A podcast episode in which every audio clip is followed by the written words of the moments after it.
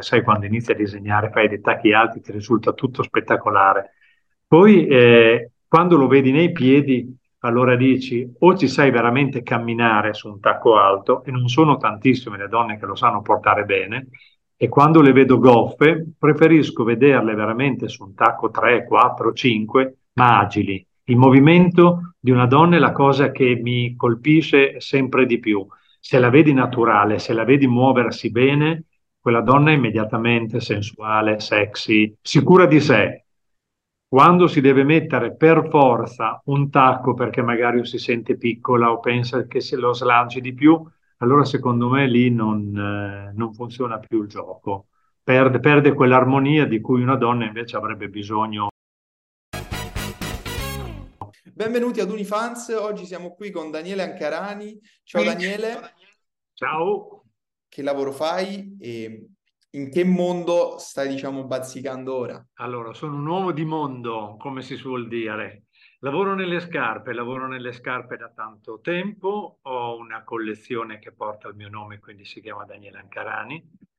Faccio scarpe più o meno dagli anni Ottanta, prima ho collaborato con eh, i grandi, quelli che sono stati veramente i grandi che hanno portato il Made in Italy eh, in giro per il mondo. Ho lavorato con eh, Sergio Rossi, Bruno Magli, eh, Di Sandro, Buccheri, insomma chi più casa lei, chi più ne ha più ne metta. E nel 2001 ho iniziato a fare una collezione mia, mm, quindi c'è una collezione che compare al MICAM due volte all'anno e la presento alla stampa e ai clienti. Collezione di calzature, calzature solo donna. Infatti, questa è una cosa che mi ha subito colpito, perché nel mondo de- della moda, del fashion, è molto, è molto raro che ci si imbatta nelle calzature, nelle scarpe, forse perché sono, sono una parte abbastanza più, più, difficile. Molti, tutti i miei amici che hanno dei brand, che hanno provato a fare, entrare nel mondo della moda, si sono buttati sul campo delle maglie, dei pantaloni, delle giacche, ma mai le scarpe. Tu perché hai scelto le scarpe? Guarda, è stata una causalità perché eh, avrei dovuto iscrivermi a giornalismo a Milano Quell'estate, per non gravare troppo sulle finanze dei miei genitori, ho deciso di fare un lavoretto, tanto che mi permettesse poi a Milano di avere qualche soldo in più. E eh, ho iniziato a lavorare per un tacchificio, il quale a sua volta lavorava appunto con questi grandi marchi. Poi una cosa è legata all'altra, ho iniziato a disegnare scarpe, sono stato assunto da un calzatorificio che si chiamava Buccheri, poi ho lavorato con Bruno Magli, che allora era un numero uno delle calzature perché esportava in tutto il mondo. Pensa che allora si facevano milioni di scarpe con prodotti di eh, altissima qualità, era un marchio importantissimo. E in quel modo ho conosciuto clienti perché poi disegnando mi avevano affidato anche la parte commerciale, quindi ho iniziato a lavorare con eh, clienti che dal Canada, al Belgio, al Giappone, insomma un po' in tutto il mondo.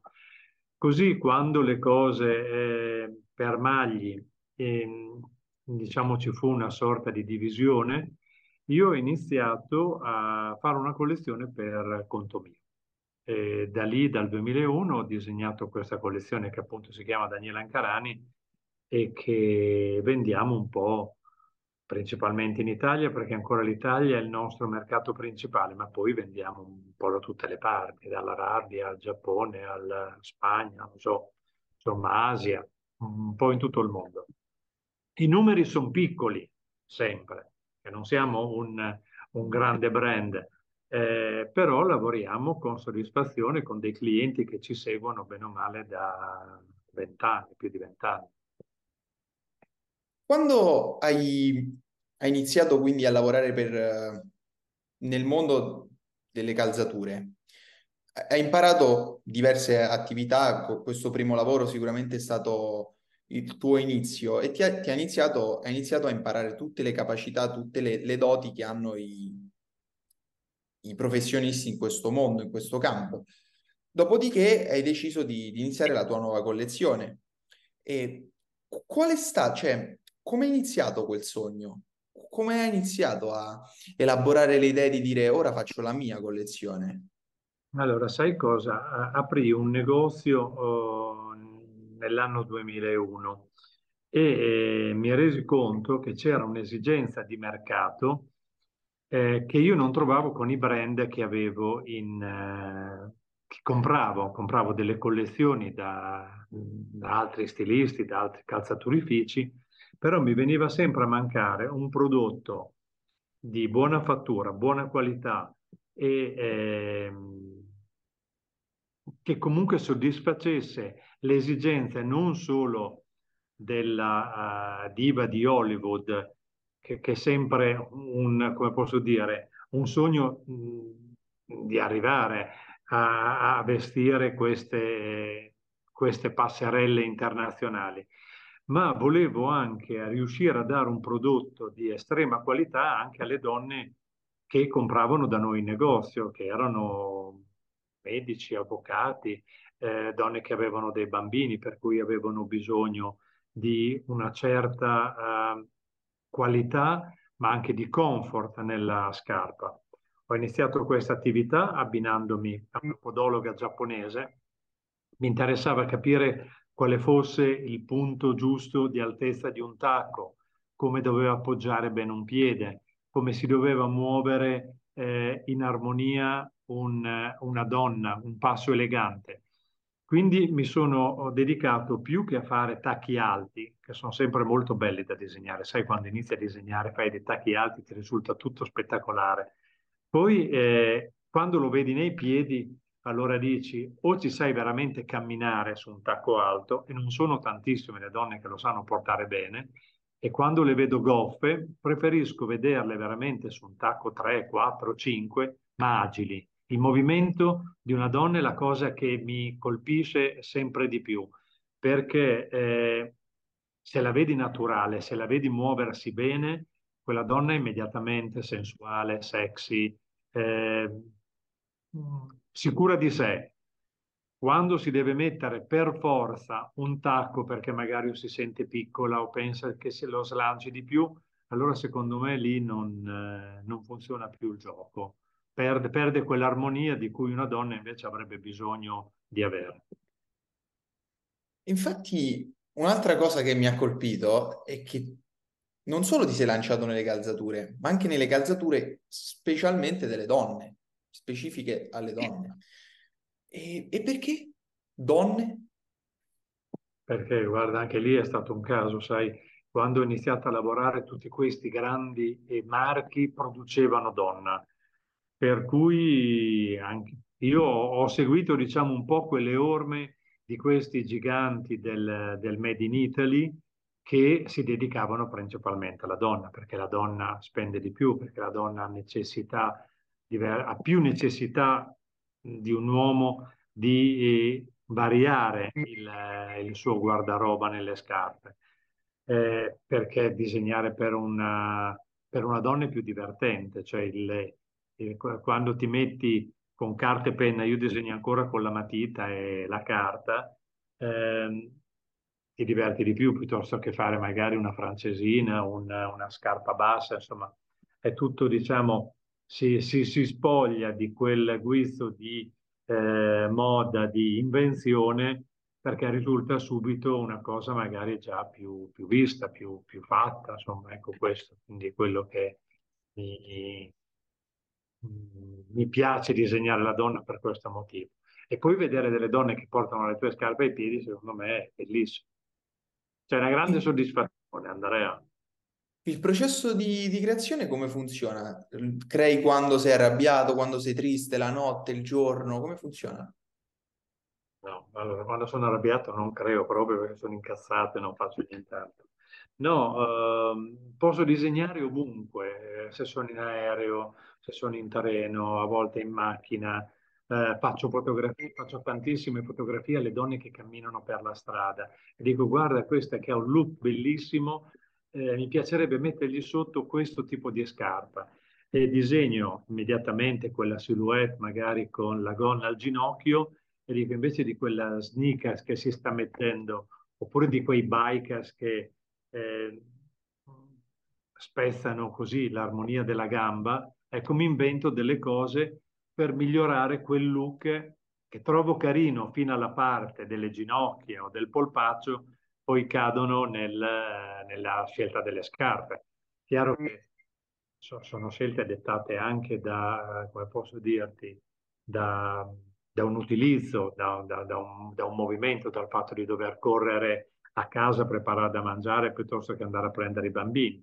Ecco, però credo che si potrebbe offrire a questo tipo di donna un, eh, un altro tipo di calzatura. Ecco, e quindi in quel momento lì io inizio a disegnare. Qual è stata la, poi, la tua...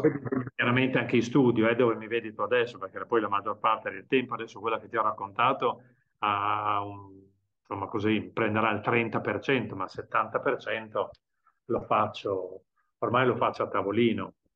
Vedo cosa hanno venduto i clienti e, e cerco di capire, ehm, sono sempre in contatto con tutti i nostri clienti, quasi, non dico giornalmente, ma quasi.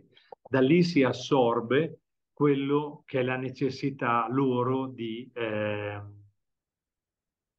di, di, di, accontentarli, ecco, diciamo in un, in un modo eh, abbastanza pratico. Poi è chiaro, eh, li accontenti, ma devi aggiungerci qualcosa di tuo perché il cliente quando lo vede non vede qualcosa che proprio ha richiesto, ma vede quel guizzo in più per cui viene affascinato e può comprarlo.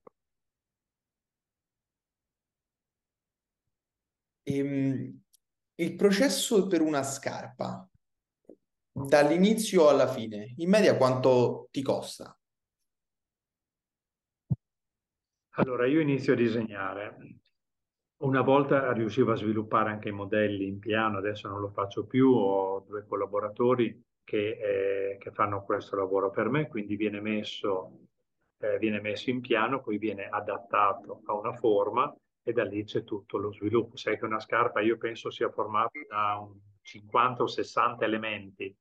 Eh, in quella cosa così piccolina eh, ci, ci, so, ci, sono tantissimi elementi. Se inizi a pensare al tacco, al soprattacco, alla soletta, coprisoletta, eh, chiodi per eh, inchiodare eh, sottopiede e soletta, tacchi o viti per inchiodare il, il, il tacco. Poi da lì la tomaia sopra, gli accessori, gli elastici che compongono, eh, non so, i cinturini. È veramente un, un, un'operazione che prende molto tempo. Di solito io da quando inizio a disegnare, quando vedo la scarpa, possono passare bene o male eh, quelle 3-4 settimane. Insomma, dipende dalle forme se riescono a fare in tempo, perché sai, è, è una costruzione di, eh, come posso dirti, abbastanza particolare che tutto si deve assemblare in quell'oggetto che si chiama scarpa. E quanto ti costa più o meno fare tutta questa filiera? Allora, il costo oh, della, della, scarpa in sé eh, può essere intorno ai 150 euro più o meno. Se parliamo di costo, eh, come posso dire, dal campione a, alla realizzazione, alla pelle tutto quanto. Poi dopo, chiaro che se vanno negli sviluppi, dopo dei prezzi un po' più bassi si riescono a ottenere dai fabbricanti o dagli artigiani. Noi lavoriamo con degli artigiani, sono, come posso dirti, sono dei maestri proprio calzaturieri, che hanno ancora una cura del dettaglio e una manualità che un, po' si sta perdendo, ecco, perché ci sono, vedo pochi giovani, diciamo, attratti da, a, da questo settore, perché è un lavoro estremamente faticoso, insomma, non, non, non è semplice, ecco questo.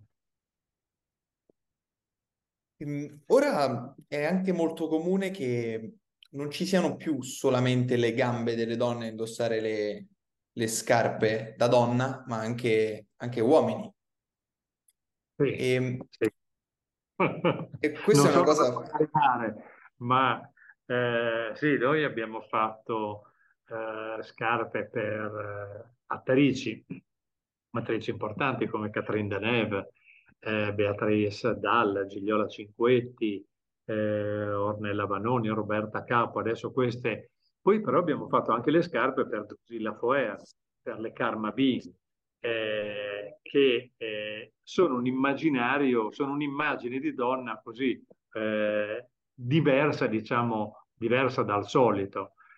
Poi è, è vero anche che eh, ultimamente abbiamo sempre più richieste di eh, un prodotto che sia trasversale. Eh, questo soprattutto quando si parla di eh, stivali e stivaletti. Ci sono molti, molti esagerato, però ci sono ragazzi che mi chiedono ma perché non fai anche uno stivaletto da uomo con il tacco, eh, con un tacco che può essere 5-6, per cui stiamo ragionando anche se fare questo tipo di collezione, che è una cosa affascinante. Chiaro che sono degli sviluppi completamente diversi, perché il piede dell'uomo poggia in una certa maniera rispetto a quello della donna, non è abituata a portare il tacco, per cui deve probabilmente avere una pianta particolarmente, eh, come posso dirti, anatomica perché possa prendere bene il piede dell'uomo. Stiamo studiando queste cose insieme alla nostra podologa di fiducia, la nostra podologa giapponese, per cercare di eh, introdurci anche in eh, questo tipo di mercato. Io nel processo mio di crescita ho iniziato a notare che il piede mi diventava sempre più grande e secondo me, io, io ora porto 44 e mezzo, secondo me il numero perfetto per, per l'uomo per vedersi la scarpa proprio ai piedi e non, non avere questa forma di, di, scarpa, secondo me non bella, è 42. io volevo dirti con la domanda di prima che fare una scarpa da donna misura 44 esteticamente secondo me non è che, che renda così tanto. Sì, eh, è vero, perché sai, sono, sono, delle proporzioni diverse, però bisogna utilizzare del, degli espedienti per far sì che quel 44-45 otticamente non risulti così lungo, per cui si lavora sulle forme, si lavora sull'altezza del tacco, si lavora con dei tagli sulla tomaia per, eh, non so, fare un puntale magari scuro davanti e lasciare invece una parte più chiara nella parte dietro della scarpa. Ecco, diciamo, si lavora un po' su questi accorgimenti, ma resta il fatto che 44-45 la donna è comunque un piede grande, per cui un po' di magie si riescono a fare. Eh, però, insomma, no, non si toglie di tutto, del tutto il difetto. Certo. E poi i piedi in ogni caso sono belli, dai, quindi complimenti per i tuoi 44 e mezzo, io 43 e mezzo, quindi eh, i piedi sono belli, cioè i piedi securati trovo sempre che sia un, ehm, eh, un feticismo interessante. Non, non tutti curano i propri piedi, è raro, molto raro. È brutto, sì, è brutto quando vedo, non so, dei dei calli particolari nella parte dietro, davanti. Eh, trascurare un piede secondo me non è bello, anche perché sai, poi tutto sommato noi camminiamo sui piedi, per cui eh, un, una particolare attenzione al nostro piede, a quello che si mette nei, nei piedi, a quello che si indossa, deve essere eh, fondamentale, perché da lì ci si muove. Se tu ti muovi bene, e io sono convinto che i tuoi piedi ne, ne possano avere un beneficio, se inizi a farti male perché la scarpa è troppo stretta o ti è troppo grande, si voli in avanti, cioè non, eh, va, va, fatta attenzione. Ecco, in quello secondo me mh, io faccio più attenzione alle scarpe che indosso eh, piuttosto che a una maglia che compro, ecco, quello, quello sicuramente. Molto spesso si vede, io direi nel buon 90% della popolazione, la, l'alluce valgo. Mm. È bruttissimo. Ma anche perché non, non c'è una parte di, di esercizio o, o, anche la scarpa forse lo porta ad avere. Allora, eh, su come nascono gli alluci valghi non te lo so dire. Eh, sta di fatto che è un problema per molte donne e anche per qualche uomo che vanno, oh, che, che, va, che va in un qualche modo corretto per cui eh, si, si, può correggere ad esempio con dei tagli, con delle, eh, delle scarpe che possano abbracciare meglio il piede. Eh, so che ci sono anche degli strumenti per eh, raddrizzarlo oh, leggermente valgo, però non so fino a quanto possa essere utile il, eh, questo tipo di, come posso dire, di, di, di opzione. Poi se no ci sono i veri e propri interventi chirurgici che ancora oggi insomma, sono abbastanza impegnativi e per quel che ne so e quel che sento sono dolorosi. Certo. E ehm, quando fate la sfilata? Alla presentazione de- della collezione? Come funziona la- il processo della sfilata? Quando si decide?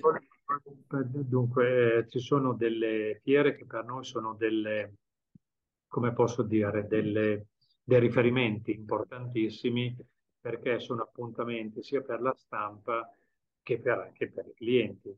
Per cui ehm, quando oh, si chiama Mica, ma questa è una fiera internazionale che si tiene a Milano due volte all'anno e in quell'occasione noi vediamo la maggior parte dei clienti e la maggior parte dei, dei giornalisti o altro. In quell'occasione presentiamo la collezione e subito a, abbiamo un ritorno, piaciuta, non è piaciuta, mancano delle cose. Eh, que, queste sono, eh, diciamo, le nostre presentazioni. Poi noi facciamo showroom a Milano, eh, non facciamo una vera e propria sfilata in showroom, ma c'è una ragazza che indossa le scarpe per mostrare come, come possono stare e basta. Questo, queste sono le nostre presentazioni nella, nella quotidianità.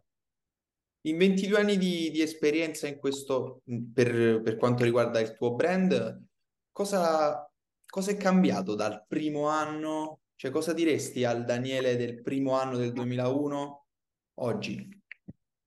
Sai che mi hai fatto una domanda bellissima. Non, non lo so perché eh, Sai, quando hai vent'anni in meno, eh, sei energico verso, verso, tutto, cioè le sfide proprio, cioè, ti ci butti contro, tipo Don Chisciotte e, e Mulino Vento. Forse quel Daniele lì che era così, eh, forse anche sicuro di sé, ma non lo so perché non lo sono mai stato sicuro, perché ho sempre avuto bisogno del, eh, del supporto eh, di, di, di, altre persone, quel Daniele lì direi di andare un po' più cauto, di prendere le cose con un po' più di leggerezza. Ma uh, sai qual è il problema? Che quel Daniele lì è quel Daniele di oggi, perché ancora oggi io mi tuffo in situazioni sempre così, eh, un po' pericolose, per cui mi dicono, ah sai, ci potrebbe fare una fiera a Tokyo, eh, vuoi partecipare? Allora sì, va bene, andiamo a Tokyo, andiamo a fare questa fiera, apriamoci a nuovi mercati. Ecco, razionalmente oggi direi a quei due Danieli, a quello di oggi e a quello di ieri, goditi un po' di più la vita, cioè eh, goditi di più la tua famiglia, tuo marito, i tuoi cani e lasci un po' meno stare le scarpe. Poi, poi le scarpe sono un'attrazione, quindi non riesco e vado avanti. Che figura è nella tua vita tuo marito?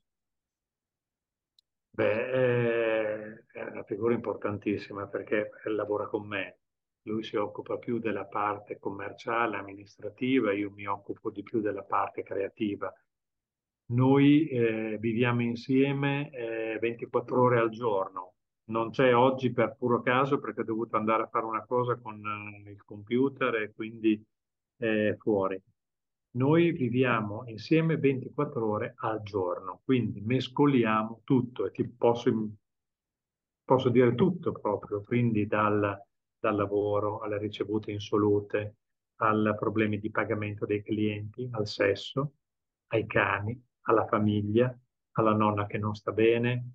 Eh, sai, il nostro è un, un frullatore eh, per cui possiamo passare dal bacio a dire ah ma cavolo non abbiamo spedito quelle scarpe a quella cliente che le sta ancora aspettando ecco cioè Quindi, eh, come posso dirti, Andrea, eh, è tutto un insieme, mm, tutto mescolato, mi sembra una sorta di, di lavatrice.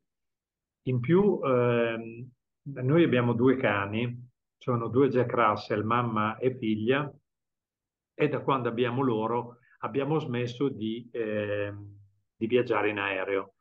Per cui parte della nostra produzione è spagnola e parte in Italia. Noi facciamo questi viaggi, Fabio è catanese e io sono bolognese, quindi facciamo questi viaggi da Catania ad Alicante in macchina. Ti devo dire che inizialmente volevamo arrivare, adesso la cosa che invece stiamo facendo, ci stiamo prendendo del tempo per noi. Quindi quando facciamo questi viaggi, vediamo magari di fermarci, non so, in Provenza, nel nord della Spagna, in Liguria, vedendo paesini eh, che, che, non conoscevamo. Ultima scoperta, Aigues-Mortes, in Francia. E, e ci prendiamo del tempo per noi. Ecco, quello è il tempo che ci prendiamo per noi, perché poi quando poi arriviamo sul posto di lavoro, insomma, chiaramente ci dobbiamo dedicare agli artigiani, alle fabbriche, al lavoro. Eh, ecco, diciamo che i momenti nostri sono, sono quelli, che riusciamo a ricavarceli comunque. L'importante è il viaggio, ma non la destinazione. È vero, prima importante era la destinazione, dovevi arrivare perché avevi mille cose da fare. Adesso abbiamo detto no, facciamo una tappa magari a Saint-Tropez, stiamo due giorni a Aix-en-Provence, fermiamoci a Sanremo, eh, fermiamoci, hai capito? Adesso è tutto un... È chiaro che non è che l'allunghiamo di un mese, però se prima facevamo questo viaggio qui in eh, due giorni e mezzo, adesso lo facciamo in sei. Arrivare dobbiamo arrivare perché poi insomma il lavoro chiama abbiamo gli amici, dobbiamo vedere gli amici, sai, anche, anche, questi sono parte della nostra famiglia, importantissimi per noi. Questa parte di questi lavori atipici mi, mi affascina tantissimo, infatti io nel mio lavoro dico sempre questo ai miei amici, vorrei andare in vacanza mentre sono a lavoro, ovvero che la mattina ho fatto quello che devo fare, sono, sono per lavoro in un posto in cui non sono mai stato e la sera me la prendo come mia vacanza ed è, ed è magico. Mi, sì. hai parlato, mi hai parlato del fatto che hai vissuto milioni di esperienze nel tuo campo. Dove sei stato? Che paese hai visitato? Cosa hai, cosa hai incontrato di diverso?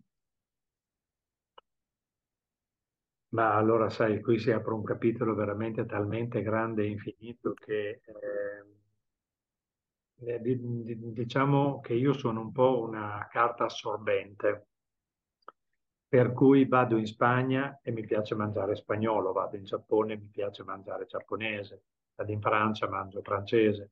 Eh, mi piace assorbire dai posti dove sono la, uh, la loro essenza che ehm, se, se, vuoi, si trasmette attraverso il cibo, attraverso uh, la, la, la, la, cultura che, che, che, è derivata anche, eh, come posso dire, da, da, da, un museo piuttosto che da come si muove la gente sul posto.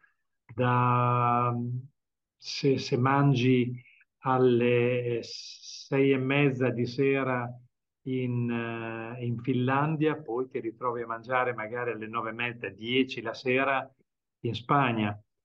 Eh, ecco, mi piace veramente conoscere, eh, conoscere bene le persone i luoghi dove, dove sono, perché non mi piace sentirmi turista, mi piace sempre sentirmi parte del, della, della città che sto vedendo.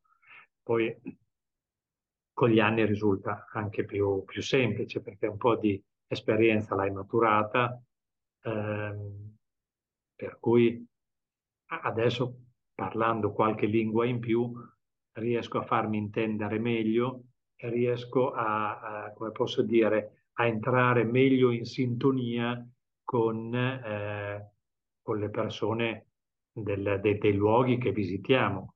Mi piace chiacchierare con le persone, eh, ti, ti, racconto un aneddoto proprio brevissimo che ci è successo tempo fa eh, in, eh, in, Spagna. eh, eravamo a, a, cena in un, un, ristorantino, era tardi ormai perché c'erano state le 11, e vicino a noi c'era una coppia di anziani che, eh, che chiacchierava, poi chiaramente Fabio che è un po' un burlone si era messo a scherzare con loro, ah ma che bello il piatto, e che buono il piatto che state mangiando, e loro gentilmente ha chiesto ma vuoi assaggiare? E lui ha assaggiato. La faccio in breve, siamo diventati amici e questi erano amici di Picasso e ci hanno raccontato un po' della vita di Picasso. Adesso questa è stata una cosa che noi ci ha così fatti sentire eh, molto, molto fortunati, no? Del, eh, della cosa che stavamo vivendo in quel momento. Ecco, però sono quelle cose così eh, piacevoli che ti accarezzano un po' il cuore e ti fanno sentire dire, ma guarda, vedi poi com'è, com'è piccolo no? il mondo, questi grandi personaggi che tu eh, vedi, che magari in un qualche modo hai mitizzato, e poi vedi dei loro amici lì che tutto sommato sono estremamente gentili e carini, addirittura che hanno fatto assaggiare un pezzo di tortiglia di, con le patate a, a Fabio, tortiglia. Ecco, quindi questo, queste sono le cose che ci possono succedere se viaggiamo. Poi ce ne sono altri, ma insomma, questo è stato l'ultimo che ci è successo. Consiglio daresti a una persona che viaggia? a una persona che viaggia? Mm. Allora, sai, direi sempre di non avere mai delle aspettative, di guardare con occhi avidi tutto quello che, eh, che hai davanti e di non eh, prenderti dietro il bagaglio di dire ah, ma come la mia cucina bolognese è, è, è migliore. Eh, non mettersi mai nella posizione di dire dal paese da cui vengo è il, il paese migliore, perché, eh, perché c'è tanto da scoprire anche in altri posti. Per cui estrema umiltà e apertura nel, nel confronto del, del, del, posto che stai visitando. E tanto, e tanto rispetto, chiaramente, perché eh, sai, si mescolano le idee politiche, le idee religiose e eh, bisogna avere eh, estremo rispetto anche per chi non è come te. Eh, poi è chiaro, si può discutere su delle cose, ma eh, la cosa, ehm, come posso dirti, la, la, la, la, cosa che ne fa unico l'incontro è proprio il saper ascoltare l'altro. Ecco, questo penso che sia fondamentale per, per chi viaggia. Cioè mettersi nella condizione sempre di recepire delle notizie nuove, mai eh, di partire dal presupposto che, eh, eh, ah, sai, io vengo da Bologna, insomma, la cucina siciliana è la migliore del mondo. Ecco, no, mai mettersi in quella, su quella posizione. Già so tutto, ho visto tutto, è inutile che lo faccio, chiarissimo. No. Se uno ha visto, visto, tutto, no. Purtroppo non è così, eh, non, mm, non per una forma di eh, così di... No, ma proprio dobbiamo metterci nella condizione di poter ascoltare e vedere, basta. Quindi eh, che poi uno abbia i propri gusti, per cui io dico magari meglio la cucina giapponese che la cucina inglese, ma uh, questo per me, se vado in Inghilterra mangio comunque bene in Inghilterra, se devo eleggere qualche cucina allora dopo ci penso e ti posso dire quali sono le eh, culture culinarie che mi piacciono di più. Ecco, Mm, sempre, come posso dirti, con estremo rispetto verso le altre. Ti piace andare a fare festa? mi piace andare a fare festa. Mi piace la domanda. Si vede che sei giovane. Eh, sì, certo, mi piace andare a fare festa. Diciamo e organizzarle? Non... Anche, anche, ne sto organizzando due. Parlamene. una, una, eh, una, cena di Natale.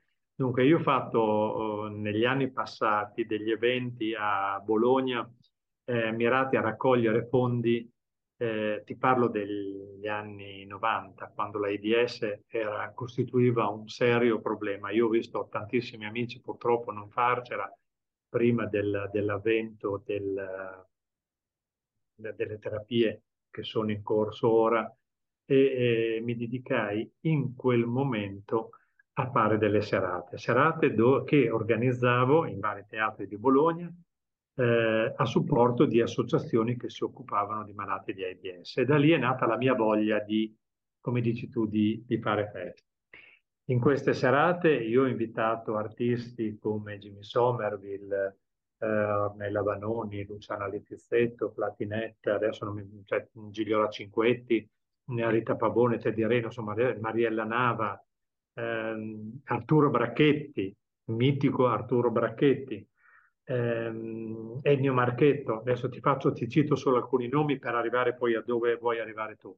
Per cui da lì ho capito che mi piaceva fare delle feste, ma anche che avessero un, eh, uno scopo benefico. E questa è stata una parte. Poi con i sopravvissuti di queste feste, adesso organizzo una cena di Natale, una cena di Natale che andiamo dove andiamo di solito devono essere sempre eh, trattorie, quindi non mai a ristoranti, ne facciamo una fuori Bologna, la trattoria Ravaldi, adesso la organizziamo per il 15 di dicembre, e dove vedo un po' tutti gli amici, perché il problema nostro che viaggiando, nostro parlo sempre al plurale perché parlo sempre anche di Fabio, è che viaggiamo spesso e quindi non abbiamo troppo tempo per vedere i nostri amici. Cosa facciamo? Li raggruppiamo in feste di questo tipo. Con Fabio l'anno scorso abbiamo organizzato qui, ha organizzato principalmente lui, qui a Catania, ad esempio un Natale dove erano arrivati i miei cugini, amici.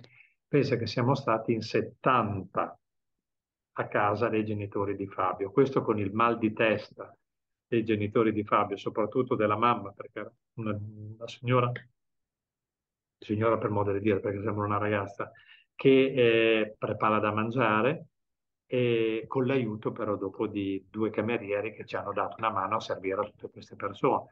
Ecco, per cui il, le feste oggi le vedo come un momento di unione, di rincontro con i miei amici. Per passare anche un messaggio in questo caso, immagino. Sì, per... Eh, adesso guarda, non, non ti sto a raccontare gli ultimi eventi della mia vita, ma sai, eh, andando avanti con gli anni, eh, perdi degli amici, alcuni si ammalano. Allora, eh, mi, rendo conto che eh, non, non dobbiamo sprecare troppo il tempo, dobbiamo cercare seriamente di dedicarlo anche alle persone eh, che, a cui vogliamo bene. E per quello anche prima ti dicevo, a, al Daniele di, oh, di ieri e di oggi direi prenditi del tempo, perché alla fine non riesco, perché non so è un istinto probabilmente naturale che mi porta poi a lavorare. Però mi rendo conto che quando organizziamo queste serate, queste feste, io sono felice. Eh, sono felice perché vedo, vedo i miei amici, eh, sai, so, è passata una vita. Io mi sono lasciato quasi che avevo 20 anni, ne, ne ho ora più di 60 e dico, mamma mia, mi è passata in un attimo la, la mia vita voglio dedicarmi questa parte che restante anche un po' di più alle persone a cui voglio bene, dedicarmi un po' più a loro, prendermi del tempo per loro. Questo è il, il, il, dire, l'impegno che mi vorrei prendere, visto che te lo dico in eh, Andrea, in questo dialogo che stiamo affrontando tu ed io, questa è una cosa che mi piacerebbe provare di riuscire a fare. Io invece dico alle persone che ci stanno solo ascoltando di passare a YouTube perché 60 anni non li dimostra affatto, ve lo giuro, assolutamente no. Sono passati, sono, ci sono. Ci sono, e ci sono la... uno dopo l'altro, io me li ricordo tutti, le fasi della mia vita, e che sai che cosa non sono riuscita ad agguantarli, sono scappati via velocemente. Qual è la migliore fase della vita che hai passato? Che, che range?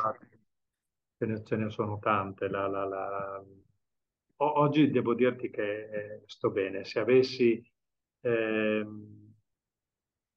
po' più amici con me, eh, alcuni amici che non stanno benissimo fossero più in salute, forse sarebbe questa l'età migliore. Poi chiaramente quelli che non ci sono, i genitori che non ho, che ho perso, ecco, mh, mh, questa è un'età in cui mi sento bene con me stesso, ecco, quello, quello sì, me ne, me ne frego forse un po' di più. Una volta se mi dicevano, no, ma guarda, questa scarpa non mi piace mica tanto, ci stavo malissimo Oggi dico, vabbè, pazienza, non piacerà a te, spero che possa piacere a qualcun altro. Ecco, da questo punto di vista sono diventato un po' più, eh, mi sono messo un po' una corazza. Diciamo, mi arriva meno all'anima dalla la critica negativa. Poi, eh, con il lavoro che si fa, bisogna imparare chiaramente ad, ad accettare anche le critiche negative perché è normalissimo che ci siano. E fanno bene, eh, perché anche quelle aiutano. Però, insomma, all'inizio ero un po' più permalosetto, quindi eh, mi davano un po' più fastidio. Oggi me ne Cosa, frego di più. cosa ti rimane di queste persone che, che ora sono venute a mancare? Cosa ricordi? Una grande, grandissima nostalgia, sai? Proprio desiderio di, così, di rivivere con loro certi momenti che sono stati eh, momenti indimenticabili di crescita, di, di avventure straordinarie. Cioè, non, sì, questo sì, guarda, mi commuovo perché è una nota uh, dolente. Invecchiando eh, sono diventato più, più, vecchio e più sensibile, mi, mi commuovo di più. È la vita. Se, se, ora potessi eleggere una di queste persone, la più, non la più importante, però quella che ti viene ora in mente, cosa, cosa le diresti? Uh, non lo so perché adesso non saprei a quale persona rivolgermi perché ce ne sono veramente tante che sono mancate o che non stanno bene, eccetera. Um, uh, a un mio amico, guarda, ti parlo di un mio amico che non sta bene e gli direi forse è il momento di andare perché sta veramente soffrendo da troppo tempo. Um, io mollerei gli ormeggi, eh, io sono per l'eutanasia, per cui eh, quando vedi una persona che non sta bene da febbraio di quest'anno e che ne ha avuto uno dietro l'altro, eh, dico basta, è l'ora, è l'ora di andare. A lui direi lascia, Mario, vai, tranquillo. Io sono con te. Daniele, sei fortissimo, veramente. Eh, sono cose bellissime, tra virgolette, da sentire perché io sono in un'età in cui queste cose, devo esserti sincero, non, mi, non le ho vissute, assolutamente nulla.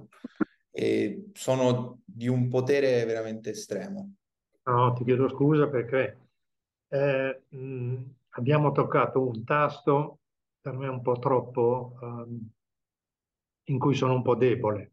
Poi ti dico, uh, ci sono queste notizie di giorno in giorno che, che mi fanno veramente star male, capito? Quindi non, non riesco ancora ad avere una reazione lucida e normale, è sempre una reazione estremamente intima, eh, privata e, e, e, dolorosa, perché eh, eh, non, non, accetto vedere una persona che è stata bene fino al febbraio di quest'anno, va bene, ti dico bene, improvvisamente eh, eh, ridursi a una larva che non, eh, non, che non, è in grado di capire, di essere autonomo, che non muove né braccia né, né gambe. E, ecco, senti, queste sono le cose che mi, mi spaventano e quando sento che eh, ci sono persone che ancora dicono no all'eutanasia, io credo che l'eutanasia eh, sia un, eh, una, una liberazione per, per, certe persone, che quindi sia necessaria veramente eh, metterla come rispetto della dignità della vita umana. Non trovo che sia giusto eh, che una persona si debba buttare giù da un balcone se, ha, se, se non sta bene, capito? Cioè, sono quelle cose che eh, fanno parte talmente di diritti umani eh, che che per me sono importantissimi, quindi questo. Qual è stata, cambio totalmente discorso, grazie davvero per... Qual è stata la, la festa più bella a cui hai partecipato? Il mio matrimonio. Parlamene, ti prego. il mio matrimonio perché eh, io eh, volevo sposarmi con Fabio, ma con pochissime persone. Eh, Fabio siciliano dice no, non possiamo farlo perché eh, io sono siciliano, io devo chiamare degli amici. Tu chiami degli amici, io devo chiamare degli amici. Per cui eh, abbiamo deciso di fare questo matrimonio a Salina, che è un'isola della Sicilia che noi amiamo particolarmente, dove andavamo gli anni precedenti. Il 13 eh, luglio, mi senti? Oh. Il 13 luglio? No.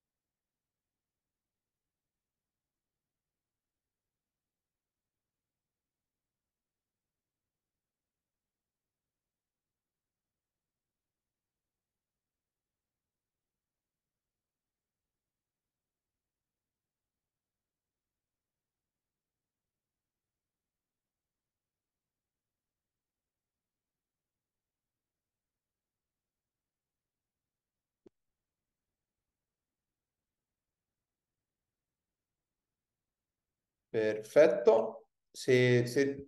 Oddio. Ora ti sento. Ok. Eravamo al il 13 luglio. Allora, eh, il 13 luglio ci siamo sposati perché eh, la... era il compleanno di mia madre, mia madre non c'era più e dissi a Fabio, senti, facciamo questa cosa, sposiamoci il 13 luglio a Salina. Lui mi disse, va bene, se lo chiedi a mio padre, eh, e se mio padre ti dà il permesso di sposarmi, ti sposiamo. Quindi ho chiamato Giovanni, mio, quello che sarebbe poi diventato mio suocero, glielo dissi e lui mi disse va bene. Dove volete farlo? Salina. Allora, il problema nostro qual era? Che abbiamo amici che eh, potevano arrivare da tutte le parti, sono arrivati dall'India, dall'Inghilterra, varie parti del, dell'Italia. Farli arrivare a Salina non era una cosa semplice, perché eh, non c'è nessun aeroporto, ci puoi arrivare solo con traghetto o da Napoli, con l'aliscafo da Napoli o da, uh, mi viene più in mente la, la, l'altra cittadina da, da, cui parte il, eh, l'aliscafo dalla Sicilia. Insomma, morale della favola, decidiamo di fare questo matrimonio e di invitare gli amici. Insomma, siamo diventati in cento ed erano gli amici stretti, diciamo, quelli più stretti in assoluto. Ehm, Gigliola Cinquetti, eh, che è una mia amica da tanti anni, ha ufficiato la cerimonia e Arturo Bracchetti ha fatto un po' il... Eh, ci ha intrattenuto durante la cena. 100 persone che, eh, con i quali ci siamo divertiti, stando che non è stato un matrimonio di un giorno, è stato un matrimonio di quattro giorni, perché li abbiamo fatti arrivare a Catania. A Catania abbiamo organizzato un pullman per arrivare a prendere l'aliscafo, poi dall'aliscafo a Salina. Salina non ci sono degli alberghi, per cui abbiamo dovuto organizzare camere un po' ovunque, quindi nella Camera dei Pescatori, eh, nelle strutture bed and breakfast, insomma, bene o male abbiamo preso tutta l'isola, ma sono stati quattro giorni di divertimento. E ti devo dire, sai che eh, alcuni di loro, alcuni dei nostri amici non si conoscevano, alcune famiglie, la mia e la sua, ancora non si conoscevano bene. Diciamo che durante i quattro giorni è nata questa, uh, questa unione tra tutti gli amici che eh, resiste tuttora. E il bello è stato quello, perché il bello è stato poi vedere tutti i tuoi amici i miei e i suoi, che alla fine legavano perfettamente. Quindi siamo stati felici di questo. Avresti mai immaginato a 12 anni, 13 anni che avresti sposato un uomo?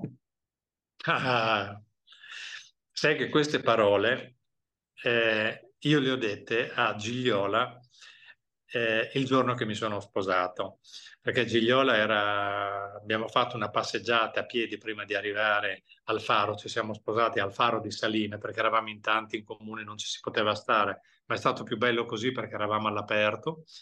E a lei ho detto, pensa che se quel ragazzino che ti vide, bambino, ero, quando tu cantasti Non ho l'età, mai avrebbe immaginato che tu saresti stata a ufficiare il mio matrimonio, ma non solo, che io potevo sposare un uomo, perché tu sei un pischellino, ma uh, ti posso garantire che per arrivare a queste unioni, insomma, ne è passata veramente di acqua sotto i ponti. Eh, è, cambia- è, cambiato il mondo, non è ancora cambiato del tutto, ma insomma mi auguro che prima o poi lo stia, stia cambiando allora era impossibile, cioè allora venivi additato come... Eh, io ti devo dire non ho avuto eh, delle, delle, scene di bullismo, ho assistito comunque chiaramente a delle scene di bullismo dove eh, venivano veramente picchiate persone ehm, e, e immaginare che eh, un, un, giorno eh, si sarebbe potuti arrivare a delle unioni civili, ecco questo, questo proprio no.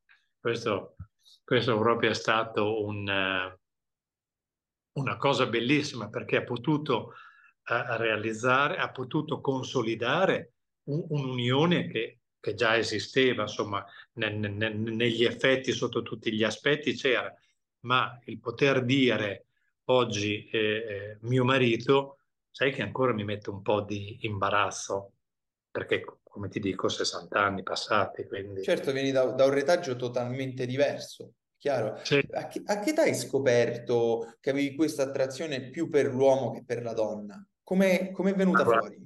Probabilmente l'ho sempre saputo, non, eh, l'ho sempre saputo e, e, me lo sono negato perché ho avuto una relazione lunghissima con una ragazza che ha partecipato al mio matrimonio, di cui io sono stato suo testimone di nozze al suo. Poi, poi era evidente la cosa, perché devi poi essere chiaro con te stesso, società può dire quello che vuole, ma i, i tuoi sentimenti, la tua natura eh, è un'altra cosa, per cui non ha uh, senso che tu eh, ascolti quello che ti dice la società, perché tu sei fatto in un altro modo, per cui devi andare avanti dritto per la tua strada. Io sono andato avanti dritto per la mia strada. Su quello non... Dopo che ho preso quella decisione sono andato avanti dritto. Ho avuto altre relazioni prima di Fabio, relazioni che sono durate molto tempo, eh, però ormai sapevo che quello era il, il mio oggetto di desiderio. E tu e Fabio come vi siete conosciuti? Io e Fabio ci siamo conosciuti a, una, a un capodanno di 25 anni fa. E chi, chi ha approcciato chi? Beh, diciamo che, non so, sai, sono quelle cose che nascono forse istintive da tutti e due, cioè, diciamo c'è stata una particolare attrazione da parte di entrambi, per cui è scoccata la scintilla. Io però allora avevo un'altra relazione per cui io portai avanti la mia relazione perché sono molto metodico, prima di prendere una decisione ci devo mettere sempre molto tempo, poi quando ho capito che il sentimento per Fabio eh, richiedeva un, un, un'assoluta partecipazione da parte mia e non essere eh, in seconda battuta, eh, dolorosamente ho lasciato una relazione che durava da 20 anni, 22 per esattezza, e ho deciso di stare con Fabio, col quale poi mi sono sposato qualche anno dopo. Se la matematica non mi inganna, 25 anni fa vuol dire che la relazione tra te e Fabio è nata prima di, del Daniele Ancalari Shoes. Sì, sì, certo, certo. Sì, sì, sì, è nata decisamente prima. Lavoravo già nelle scarpe, ma uh, ehm, lavoravo già nelle scarpe, ma è nata prima. E lui ti ha aiutato a creare il tuo brand? Sì, sì, decisamente eh, sì. Cioè, il brand è nato prima dell'arrivo di Fabio in società, eh, però devo dire che ehm, negli ultimi anni lui ha dato un risvolto mh, mm, mh, mm, importante. Eh, ti posso dire che eh, inizialmente io ho avuto dei rapporti sempre buonissimi con i miei clienti, ma erano rapporti tutto sommato molto formali. Con l'avvento di Fabio, con il suo modo di essere molto espansivo, la barriera tra noi come coppia, lavoro e clienti è stato un tutt'uno.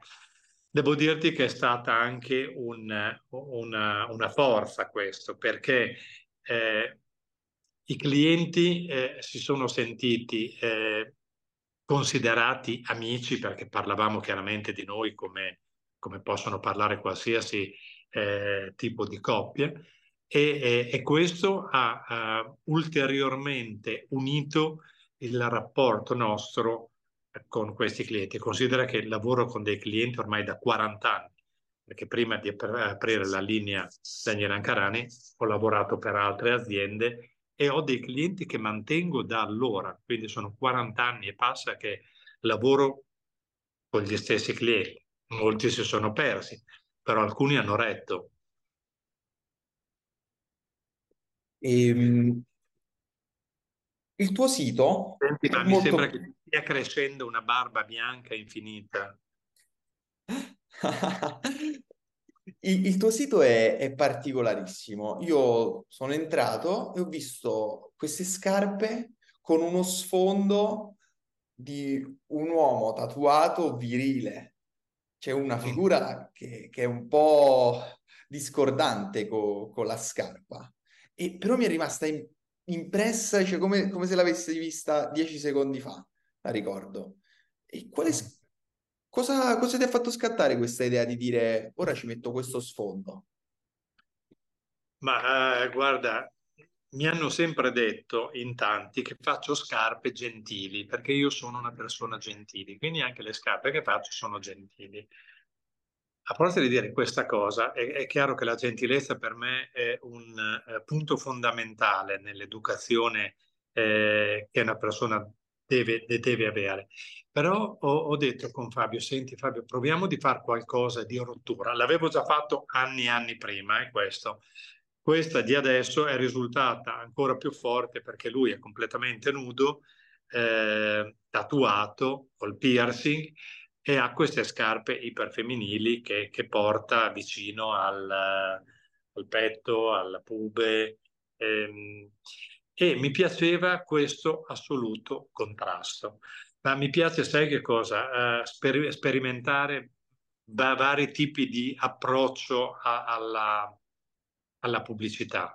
Um, Mm, oggi penso che sia fondamentale nella comunicazione lanciare dei messaggi, eh, per cui eh, a me piacciono anche le, eh, le, le, donne che non sono più delle ragazzine, le trovo estremamente affascinanti, per cui abbiamo fatto pubblicità con delle eh, signore che sono bellissime, ma, mm, ma non sono più, più ragazze, oppure eh, con ehm, delle ragazze non propriamente magrissime, eh, perché, perché penso che il nostro prodotto debba andare un po' in, in tutte le direzioni. Quindi la comunicazione è anche eh, un, un, modo di attrarre eh, il, l'utente finale al tuo prodotto. Con più l'immagine è incisiva, come nel caso di questo ragazzo, eh, con più può prendere e occupare, prendere l'attenzione delle persone che lo guardano. A livello professionale, secondo te quanta percentuale prende il marketing per far andare avanti un'azienda? Guarda, um, non lo so, io vedo brand come Gucci, eh, quando ci lavorava Alessandro Michele, era, era veramente un'operazione di marketing era veramente un mettiamoci addosso tutto quello che ci capita, basta che sia logato, firmato Gucci, che comunque va bene. Ed è stata un'operazione di marketing, secondo me, eh, straordinaria, magari meno vicina al mio modo di concepire eh, la pubblicità, però sicuramente giusta perché ha, ha, ha affascinato, ha attratto, non so se abbia affascinato, ha attratto moltissime persone io trovo che un mago della, della pubblicità sia Tom Ford.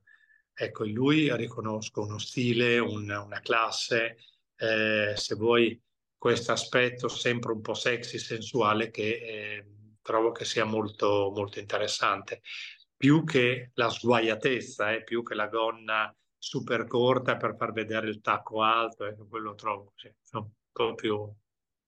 Mm, mi piace meno. E com'è il tuo rapporto con i social? Allora, Fabio è social, io sono molto meno social, io mi occupo di Facebook perché eh, chiaramente sono boomer, eh, però mi, mi, li guardo, cioè presto, presto attenzione. Eh, sì, diciamo che sono attratto, non ne sono particolarmente condizionato, ma ne sono attratto, lo sento in questo mondo siamo costantemente distratti, abbiamo distrazioni ovunque. Questo nel, nel, passare degli anni, ovviamente tu vieni da una generazione che non era quella, la generazione digitale, come ha influito sul tuo processo di lavoro? Sei più distratto, riesci a lavorare meno, riesci a lavorare di più? No, guarda, penso che abbia influito in, in maniera positiva non sono distratto, perché come ti dicevo io disegno ancora con carta, eh, con la matita e la carta, eh, però si sono affascinato da, da, dal vedere come si muovono le, le, le nuove generazioni, quello sì, mi, mi, piacciono, mi piacciono i ragazzi eh, giovani, vedo delle idee eh, belle, ormai i, i figli dei miei amici e delle mie amiche sono per me fonte di ispirazione, mi diverto, mi diverto moltissimo con loro. E tu non hai pensato di, di volere un figlio? Eh, allora, uno, ho, ho, non, non, ho l'età, come diceva appunto la Cinquetti. Eh, Fabio è ancora lì che eh, vorrebbe, dice che noi ci dovremmo prendere anche questo impegno. Uh, non lo so, diciamo che non, eh, non l'ho mai sentita e vissuta come una priorità questa. Immaginiamo che ora... Mi piacciono, mi piacciono, i bambini, hai capito? Io con mio nipote ci gioco molto, gli leggo le favole, eh, con eh, i ragazzi più adulti parlo di politica, mi, mi piace capire il loro pensiero. Eh, siamo stati a Londra per festeggiare i 50 anni di matrimonio dei miei suoceri e ehm, il figlio di una nostra amica quasi diciottenne, mi ha, mi ha aperto un mondo per come vivono i diciottenni in Inghilterra oggi, a Londra, come pensano, come la pensano politicamente, cosa pensano della monarchia.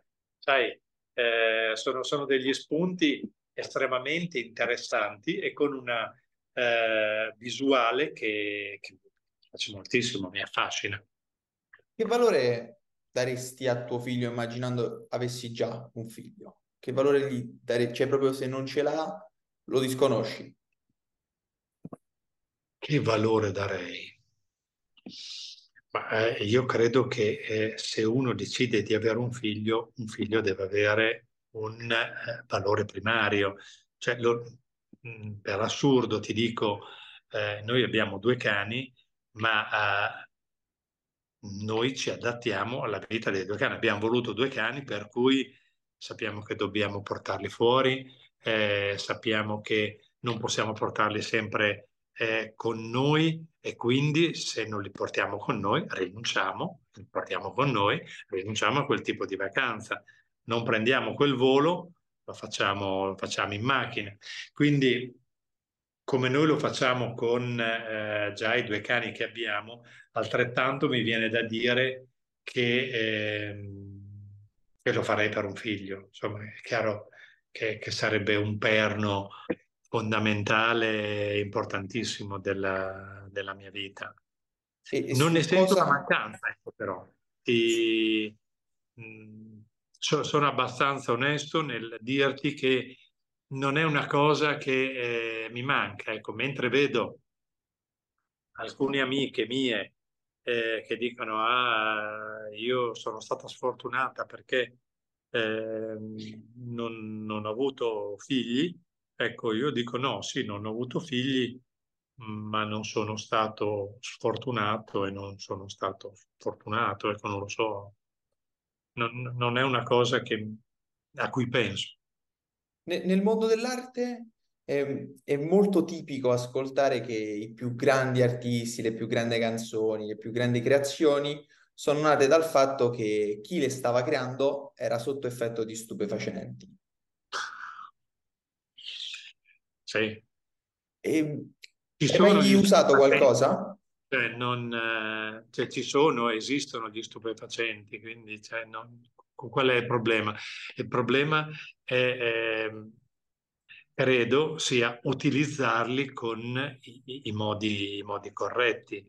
Le persone che si sfasciano sono, sono, un problema, le persone che bevono troppo alcol sono un problema, eh, chi mangia troppo è un problema, chi si droga troppo è un problema. Forse fatto nella misura corretta può essere un incentivo a stare meglio, perché no? Cioè non, non, eh, come posso dire, non, eh, non, non mi sembra una cosa da demonizzare a, a priori, ecco, no. no. E hai mai usato qualcosa in processo di creazione, qualche stupefacente? No. no. E per le feste? per le feste no, neanche. Forse per altri tipi di feste, ma insomma sono altre cose. No, no, no, no, no. E, um, un libro che consiglieresti? Ah, un libro che consiglia Sulla mia testa di James Baldwin. Senza spoiler grandissimi, che cosa dice questo libro? Ma Perché dovrei leggerlo?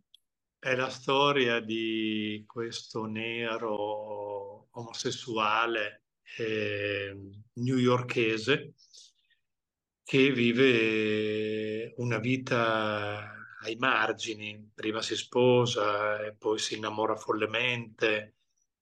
Ehm, cosa succede qui?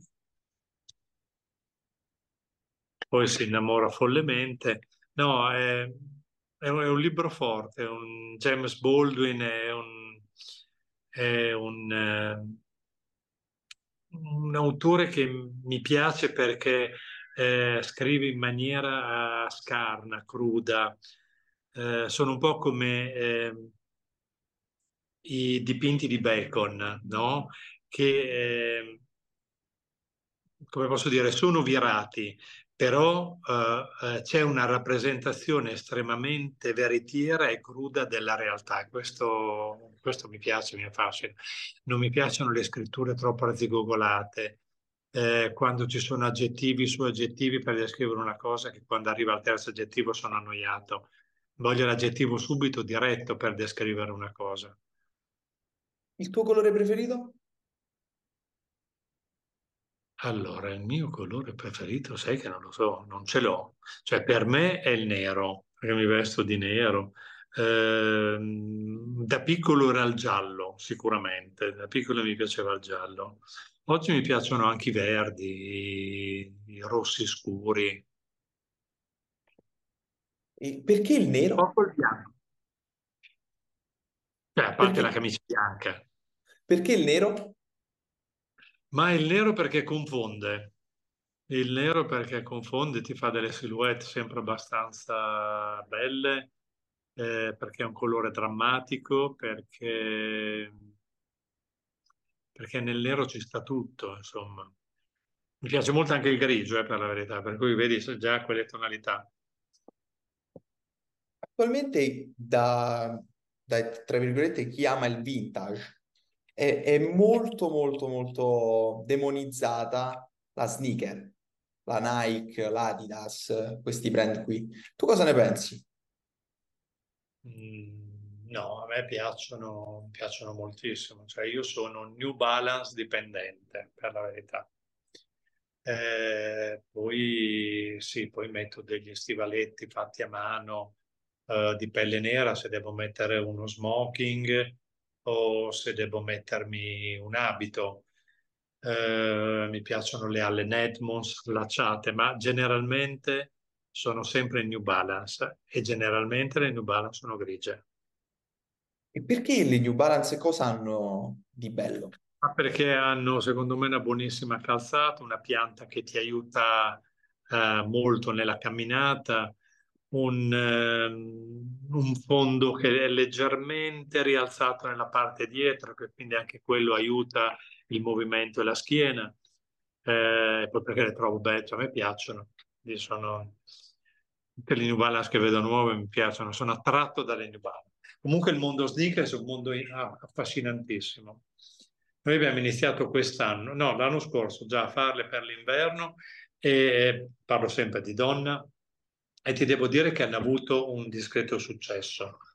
Eh, e quest'anno li abbiamo riproposti, sono andati piuttosto bene. Quindi noi oltre alle scarpe un po' più tradizionali, eh, classiche, eh, abbiamo fatto anche eh, la sneakers. E qual è la e differenza? La qual è più facile da, da creare? Uh, la sneakers. Tra la scarpa classica e la sneakers, dici? Certo. Sì, la, la sneakers. Più semplice, cioè, sai, eh, lì è una questione di combinazione di colori, lacci, eh, tagli, poi, poi, si ferma lì, in una scarpa hai un tacco, eh, hai un accessorio, una fibbia, insomma, cioè, è un po' più complesso il, il giro. Daniele, io vorrei veramente ringraziarti per questa chiacchierata, che è stata anche molto di più. Sei, eh, posso dirlo, insomma, mi sembra un ragazzo eh, veramente capace di fare questo lavoro. Eh, cerca di non andare troppo sul privato nelle prossime interviste, di, farle eh, più, eh, eh, di farle più tattiche, più, più commerciali. Eh, purtroppo vengo da, da, dei mesi in cui ci sono successe delle cose non particolarmente belle, per cui è venuta fuori questa parte di me che insomma anche se non veniva fuori era lo stesso. Io l'ho ritenuta estremamente, estremamente profonda, bellissima. Perché sei stato bravo tu. Grazie no... davvero. No, grazie a te. Questo era Daniele Ancarani per Unifans. Grazie mille a tutti. Grazie Andrea.